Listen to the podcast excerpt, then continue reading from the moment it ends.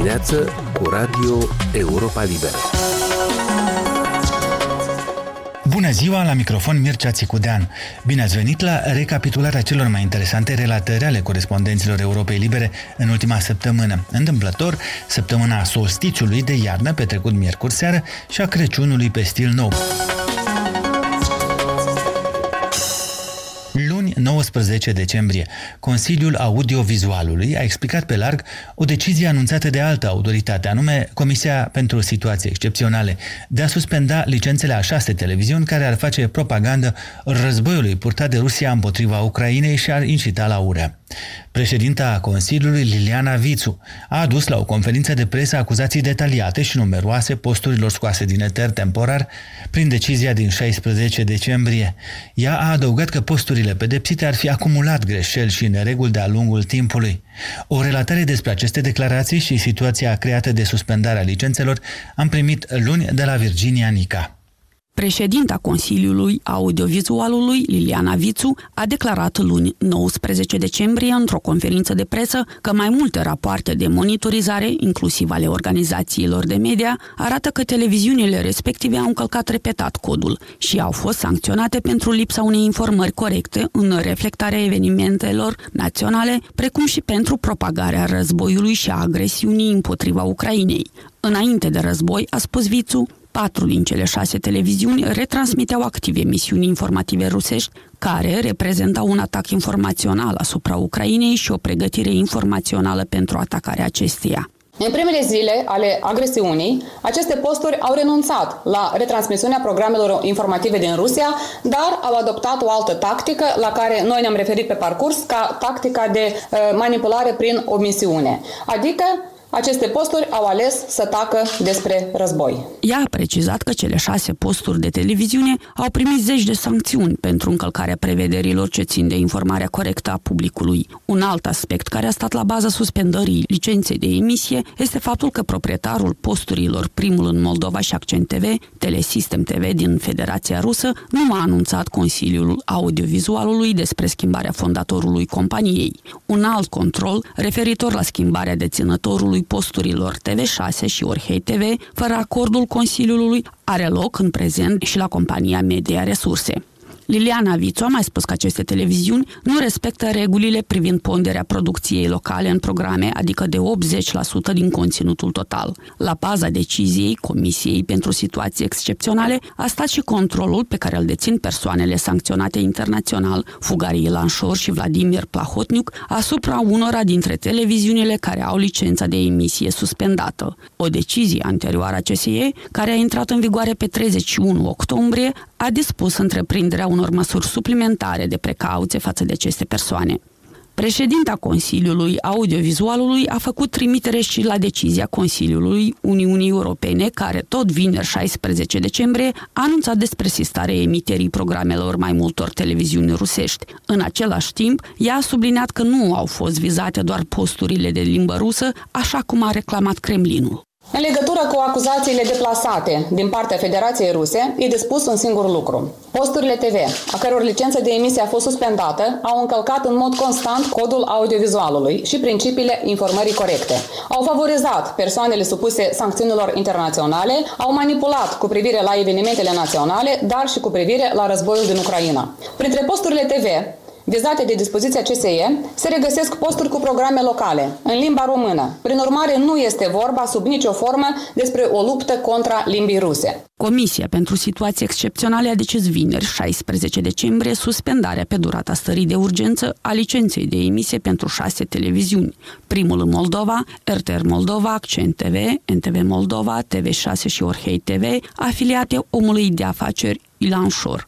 Potrivit ziarului de gardă, proprietarii acestor posturi sunt din Republica Moldova, dar și din Rusia. Printre ei se numără soția unui deputat socialist, un candidat la alegeri din partea partidului Șor, un cetățean rus și o asociație obștească din Moscova.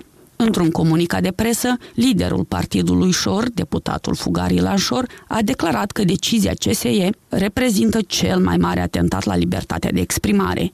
Câteva dintre televiziunile sancționate TV6, primul în Moldova și RTR Moldova, au acuzat de asemenea că autoritățile comit un atac fără precedent la libertatea de exprimare, libertate editorială, la libertatea jurnaliștilor și au negat că sunt controlate de persoane aflate sub sancțiunile internaționale sau că ar fi fost sancționate pentru propagarea agresiunii Rusiei în Ucraina.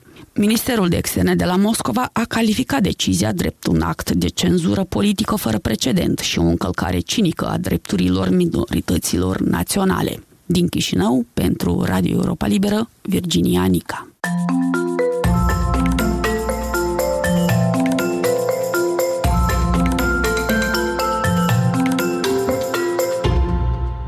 Începând de luni 19 decembrie, toată presa moldoveană și cea internațională pe alocuri l-au citat pe șeful SIS de la Chișinău, Alexandru Musteață, cu declarații făcute despre o posibilă invazie rusească în Moldova.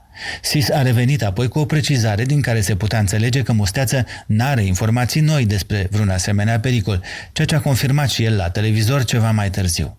Și mai bizar, într-o zi a confuziei la Chișinău, a fost că mesajul liniștitor cel mai convingător a venit din străinătate, anume de la ministrul de externe al României vecine, aflat în vizită la Chișinău, cum veți auzi în relatarea Cristinei Popușoi, difuzată în premieră marți. Ministrul român de externe Bogdan Aurescu a spus la Chișinău că țara sa nu are informații legate de riscuri la adresa securității Republicii Moldova, după ce directorul SIS a fost citat în presă cu declarații despre o eventuală invazie rusă în Republica Moldova la începutul anului viitor. Aflat în vizită oficială la Chișinău, Aurescu a declarat presei că războiul dus de Rusia împotriva Ucrainei nu are succes. Judecând după situația din teatrul de operațiune, a adăugat șeful diplomației române, Rusia Rusia este în defensivă acum, iar Ucraina se află într-o poziție destul de bună. De aceea, Aurescu spune că nu crede că Republica Moldova este în pericol în acest moment. Prin urmare, nu cred în astfel de uh, construcții care să pună în pericol în acest moment uh, Republica Moldova. Și uh, dacă va fi nevoie, sigur, noi vom uh, discuta despre măsurile care trebuie să fie luate, dar nu vreau să speculez mai mult despre o situație ipotetică și despre o declarație pe care nu am văzut-o, mărturisesc. Nu estimăm în acest moment și nu am informații cu privire la riscuri împotriva Republicii Moldova de acest gen. Totul a început luni după ce postul TVR Moldova a titrat că Federația Rusă ar avea în plan să invadeze Republica Moldova la începutul anului 2023, citându-l pe directorul Serviciului de Informații și Securitate Alexandru Musteața. Declarația difuzată inițial de televiziune suna așa. Întrebarea nu este dacă Federația Rusă va face o nouă ofensivă spre teritoriul Republicii Moldova, dar când se va întâmpla acest lucru. Fie la începutul anului ianuarie-februarie, fie un pic mai târziu, martie-aprilie, dar uh, din informația care o deținem noi, Federația Rusă intenționează să meargă mai departe, având scopul de a crea o juncțiune cu regiunea transnistreană. Asta e teritoriul, teritoriul Republicii Moldova și atunci cu o claritate putem spune că da, ei au intenția să ajungă aici și să se conecteze, ce va urma ulterior, care vor fi intențiile lor nemijlocit în raport cu Chișinău, putem discuta, dar asta este un risc real și foarte înalt. Ulterior, Serviciul de Informații și Securitate a venit cu precizări la declarațiile făcute. Potrivit unui comunicat de presă emis de instituție, Musteața ar fi vrut să spună că obiectivul Federației Ruse de a crea un coridor terestru până în regiunea transnistreană este unul valabil și azi, iar o nouă ofensivă a Federației Ruse spre această direcție ar putea avea loc în 2023, însă punerea în aplicare a acestor scenarii depinde de evoluțiile războiului din Ucraina. În seara acelei aceeași zile, directorul SIS a apărut într-o emisiune la același post de televiziune și a făcut apel la calm, subliniind totuși că războiul va continua în 2023 și va rămâne un risc la adresa securității Republicii Moldova. Este logic să deducem și uh, informația care o deține Serviciul de Informație și Securitate împreună cu partenerii, indică asupra faptului că în 2023 putem să ne așteptăm cu o probabilitate înaltă la o nouă ofensivă pe teritoriul Ucrainei spre vest. Ori asta au vorbit și colegii de la Kiev în nenumerate ori, asta au vorbit și alți parteneri de noștri din alte state despre perspectivele războiului din Ucraina. Deci 2023, din păcate, războiul rămâne cea mai importantă vulnerabilitate, cel mai mare risc în adresa Republicii Moldova, Ucrainei, a regiunii în, în, în general. Directorul Serviciului de Informații și Securitate a adăugat că regiunea transnistreană a Republicii Moldova, unde sunt staționate în mod ilegal trupe ruse, rămâne un punct destul de calm, având în vedere situația regională. Din Chișinău pentru Radio Europa Liberă, Cristina Popușoi. Un arhitect peisagist care a lucrat la noua reședință a președintelui rus Vladimir Putin a pus la dispoziția televiziunii noastre Current Time planuri arhitecturale și imagini ale complexului oficial din suburbia Moscovei. Stanislav Cecaliov spune că a lucrat 5 luni la reședința din Novo-Ogariovo anul trecut, iar după începutul războiului din Ucraina a fugit în Georgia. Reportajul a fost sintetizat și adaptat pentru radio marți de Radu Benea.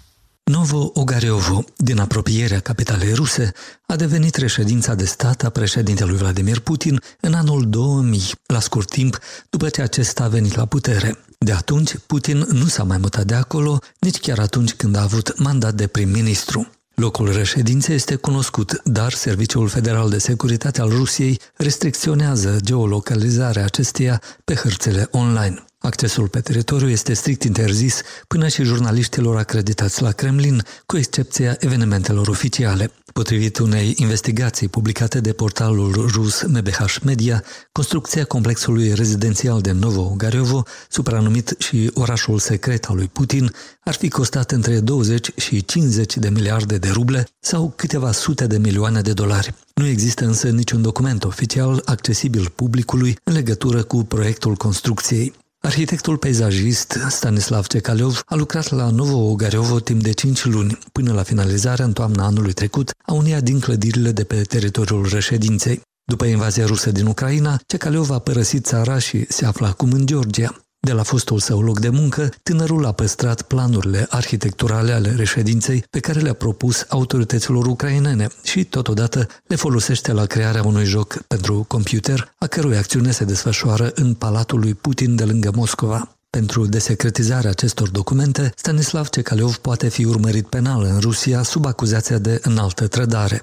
Într-un interviu pentru televiziunea Current Time, el a prezentat contractul său de muncă, planuri arhitecturale și imagini ale complexului oficial din suburbia Moscovei. Так, ну вот, собственно, частная больница Путина, Dom priom. Acesta este spitalul privat al lui Putin, o clădire pentru recepții cu șase etaje, un patinoar, zona VIP pentru premierul Mihail Mișustin și, de asemenea, casa principală также главный дом.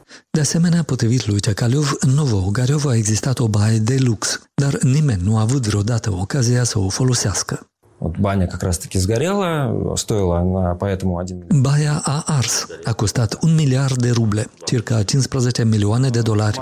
Baia a ars pe 14-15 martie, din cauza unui scurt circuit provocat de o scurgere de apă. воды, возгорание электрощитка. Cecaliov a prezentat și capturi de ecran ale unor chaturi în care, aparent, discută despre incendiu cu colegii. El spune că spitalul, complexul sportiv și patinoarul au fost construite exclusiv pentru Putin, chiar vis-a-vis de reședința oficială a acestuia. Tânărul arhitect susține că a lucrat în apropierea unei alte reședințe de stat destinate premierului Mihail Mishustin. На первом этапе строительства туда было довольно легко попасть.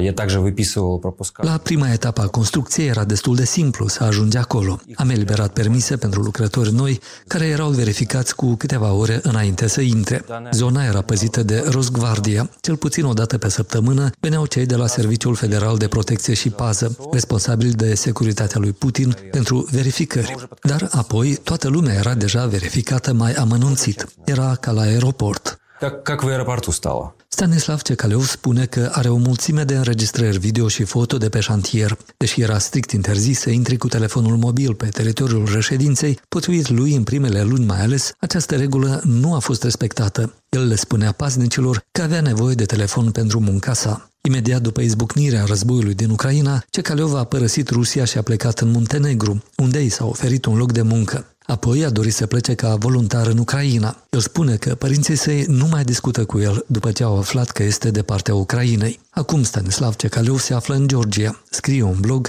și nu renunță la intenția de a stabili o cooperare cu partea ucraineană. Emisiunea noastră se încheie aici. Sunt Mircea Țicudean și vă invit să ne urmăriți în continuare nu doar la radio, ci și pe pagina noastră de net la moldova.europalibera.org și pe rețele. Aici e Radio Europa Libera.